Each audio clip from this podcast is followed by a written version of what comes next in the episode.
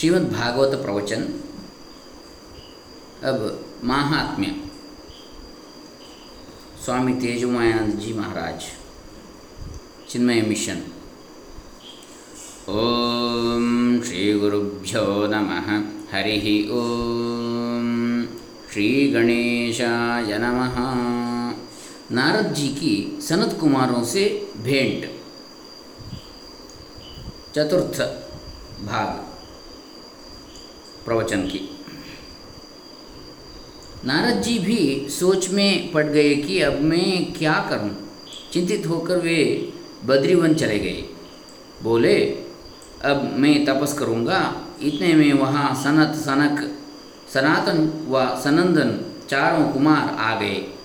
उनको देखकर नारद जी बड़े प्रसन्न हो गए। नमस्कार करके कहते हैं, महाराज, आपकी बड़ी कृपा है कि मैंने आपका दर्शन पाया।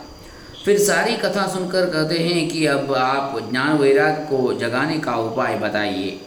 मेरी समझ में नहीं आ रहा है कि मैं क्या करूँ? सनत कुमारों ने कहा, नारद जी, तुम धन्य हो, श्रेष्ठ हो, इतनी निराशा होने पर भी तुमने इस उद्यम को छोड़ा नहीं। तुम वास्तव में भगवान के बहुत बड़े भक्त हो। अब तुम चिंता मत करो, हमने पहले से उपाय सोच कर रखा है। सत्कर्म सूचको नूनम ज्ञान यज्ञ स्मृतो बुध श्रीमद्भागवतालापस्तु गीतश्रुकादि भागवत महात्म्य टू सिक्सटी। भागवत सप्ताह करो उससे ज्ञान वैराग्य जाग जाएँगे बोले, इसकी दवाई पहले से ज्ञात है। कभी कभी कोई रोग है, रोग हो जाता है और उसकी दवाई मालूम नहीं होती। हम डॉक्टर के पास जाते हैं, वह हमें कहीं और भेज देता है। परंतु रोग कहीं ठीक नहीं होता। कोई जानकर आकर कहता है, तुम्हारे घर में तुलसी का पौधा है कि नहीं?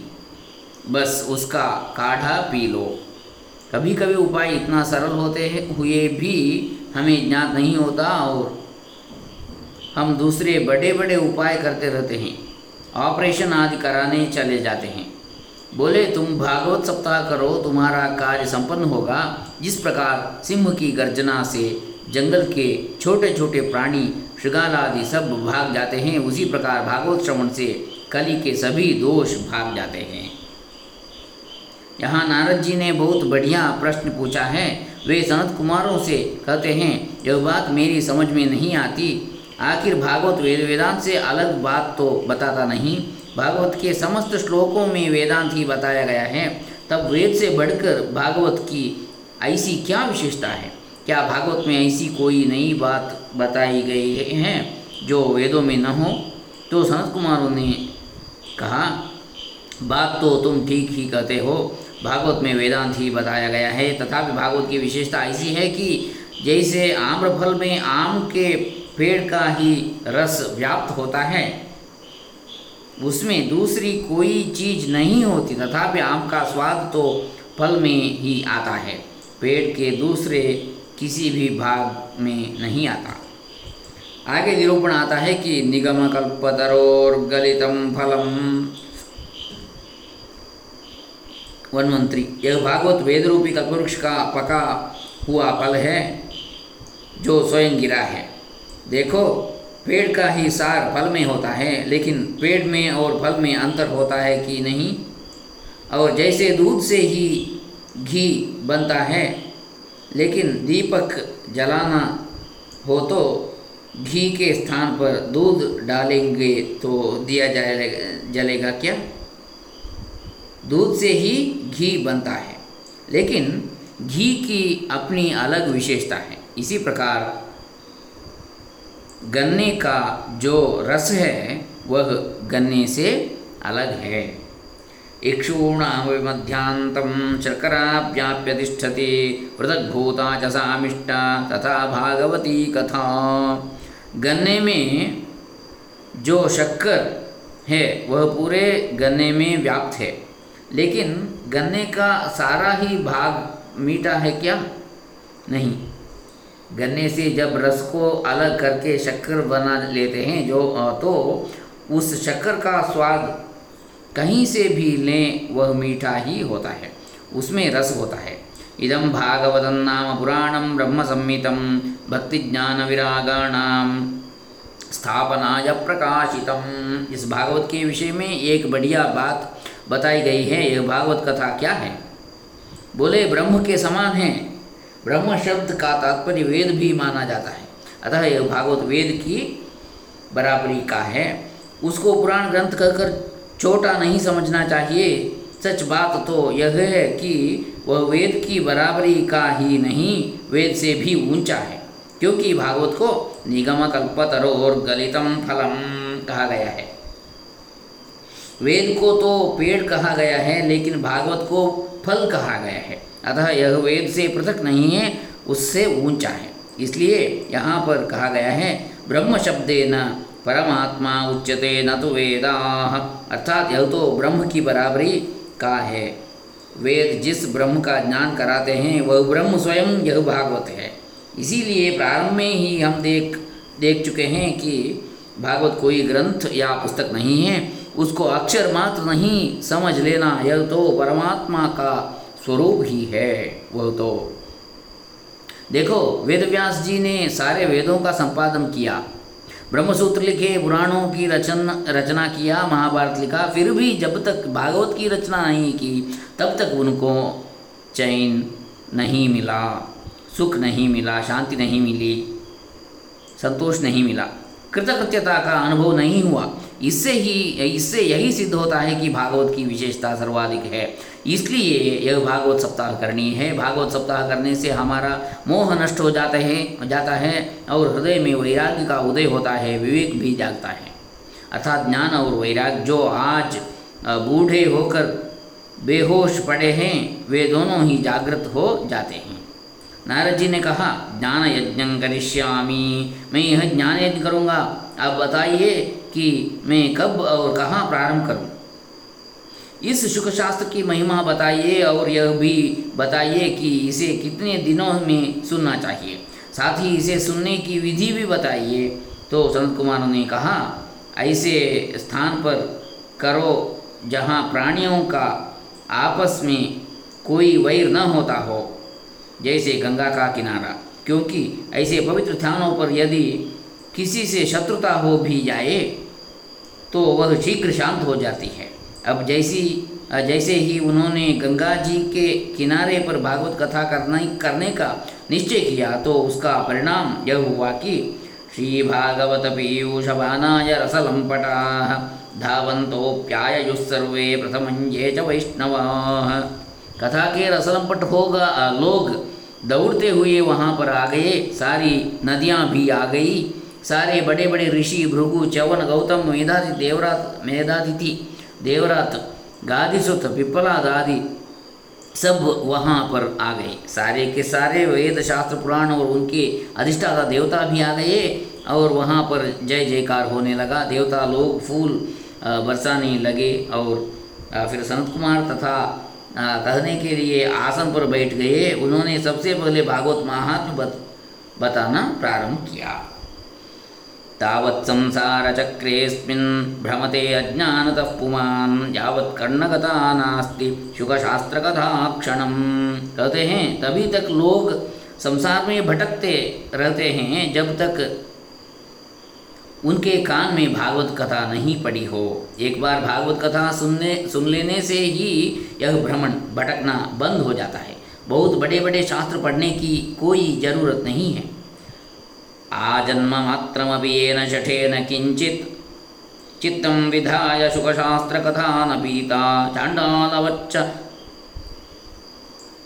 खरवद् वत बत तेन नीतम मिथ्या स्वजन्म जननी जनि दुख जिन्होंने जन्म लेकर एक बार भी भागवत कथा नहीं सुनी, उन्होंने अपनी माँ को बहुत कष्ट दिया और उसका यौवन हर लिया है। उनका जीवन गधे घोड़े से भी निकृष्ट है। दीप्तम नरम पशु समम भुवि भार रूपम एवं वदंती दिवि देव समाज मुख्य ऐसे लोग पशु के समान हैं। अंतर इतना है कि उनके सींग और पूंछ नहीं हैं, लेकिन है पशु के जैसे ही। एक शास्त्र में तो यहाँ तक कहा गया कि वे पशु से भी गए, बीते हैं। बोले, एक और अंतर यह है कि पशु घास खाते हैं और आदमी घास नहीं खाता। वह घास नहीं चरता, यह भी पशुओं का बड़ा भाग्य है। नहीं तो पशुओं के लिए घास भी बाकी नहीं बचती। ऐसी बात कही गई है। इसका अर्थ यह है कि पहले हम मनुष्य जन्म की दुर्लभता को समझें और फिर उसको श्रेष्ठ बनाएँ। तो यहाँ कहना यही चाहते हैं कि यह भागवत कथा बड़ी दुर्लभ है। अब इस कथा को कितने दिनों में सुने किस दिन से आरंभ करें? बोले नाम नियमो नास्ति। कोई पूछे कि आ, मेरे पास मिठाई है कौन से मुहूर्त में खाना शुरू करूँ? तो इसमें मुहूर्त क्या देखना? तुम्हारे हाथ में आई है तो उसे खाना शुरू करो। अच्छा कहाँ से शुरू करूँ? बोले मिठाई है कहीं से भी शुरू करो इधर से करो या उधर से। वो तो सब सब ओर से मीठी ही लगने वाली है। हम्म, शुभ से शीघ्र। लेकिन भागवत कथा सत्य ब्रह्मचर्य इत्यादि के साथ सुनाई चाहिए सुना सुननी चाहिए। पूरे भागवत का एक एक शब्द विस्तार से नहीं आ, सुन सकते तो सात दिन में भागवत कथा सुन सुननी ही चाहिए। बड़े बड़े साधनों से भी जिन फलों की प्राप्ति नहीं होती वे सब सप्ताह श्रवण से ही प्राप्त हो जाते हैं। निश्चेयसे भागवतम पुराणम जातंकुतो योग विदादि सूचकम शौनक ऋषि सूत जी से पूछते हैं कि जिस भागवत की आप इतनी प्रशंसा करते हैं, उसमें इतनी शक्ति कहाँ से आ गई?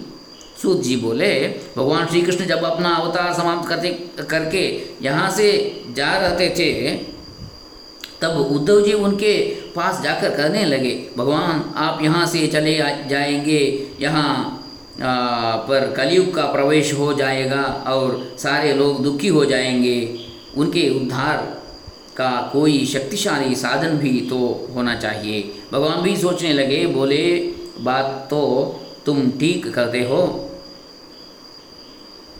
तिरोधाय प्रविष्टोयम श्रीमद्भागवतार्णवम। तो भगवान ने अपने श्री कृष्ण रूप को अंतर्धान कर दिया और वे स्वयं भागवत में प्रविष्ट हो गए। इसलिए भागवत भगवान की शब्दमयी मूर्ति है। वांगमयी मूर्ति प्रत्यक्षा वर्तते, हरे तब इस भागवत के श्रवण से, पठन से यदि सारे दुख दूर हो जाते हो जाते हैं तो इसमें क्या आश्चर्य है?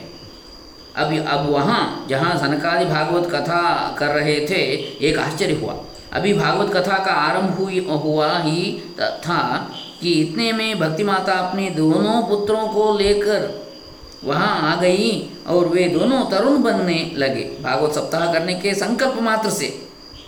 है ना आश्चर्य? भक्तिस्वतौ तौ तरुणौ गृहीत्वा प्रेमैकरूपा सहसा विरासीत् श्रीकृष्णगोविन्द हरे मुरारे नाथेति नामानि मुहुर्वदन्ति। भक्ति माता कहने लगी, आप धन्य हैं, आपको बहुत बहुत धन्यवाद। आपने मेरे ऊपर बड़ा उपकार दिया, उपकार किया। क्वाहंतो तिष्ठाम्यधुना ब्रुवंतो। अब यह बताइए कि मैं कौन से स्थान पर रहूँ? सनत कुमारों ने कहा तुम वैष्णव लोगों के हृदय में रहो। इसका अर्थ यह हुआ कि जो लोग भगवान विष्णु की उपासना करते हैं, उनके हृदय में भक्ति रहती है। अर्थात जब हम अपने हृदय को वैष्णव बनाएँगे, तब उस हृदय में भक्ति का आविर्भाव होगा। सकलभुवनमध्ये निर्धनास्तेऽपि धन्या निवसति हृदयेषां श्रीहरेर्भक्तिरेका। हरिरपि निजलोकं सर्वथा तो विहाज प्रविशति हृदि तेषां भक्तिसूत्रोपनद्धः। सकल भुवन मध्य निर्धनास्तेऽपि धन्या वे लोग धन्य हैं, जिनके हृदय में भगवान की भक्ति रहती है। लौकिक दृष्टि से वे नितांत निर्धन हों तो भी कोई बात नहीं है, क्योंकि भक्ति को देखकर भगवान अपने लोक को छोड़कर यहाँ यहाँ आ जाते हैं और भक्तों के हृदय में ही रहते हैं। भक्ति सूत्र से बंधे रहते हैं। जब भगवान श्री कृष्ण ने देखा कि उस सभा में सबके हृदय में भक्ति छा गई है तो वे स्वयं सबके हृदय में प्रकट हो गए। सबको अपने देह गेह की विस्मृति हो गई। भागवत कथा श्रवण की महिमा।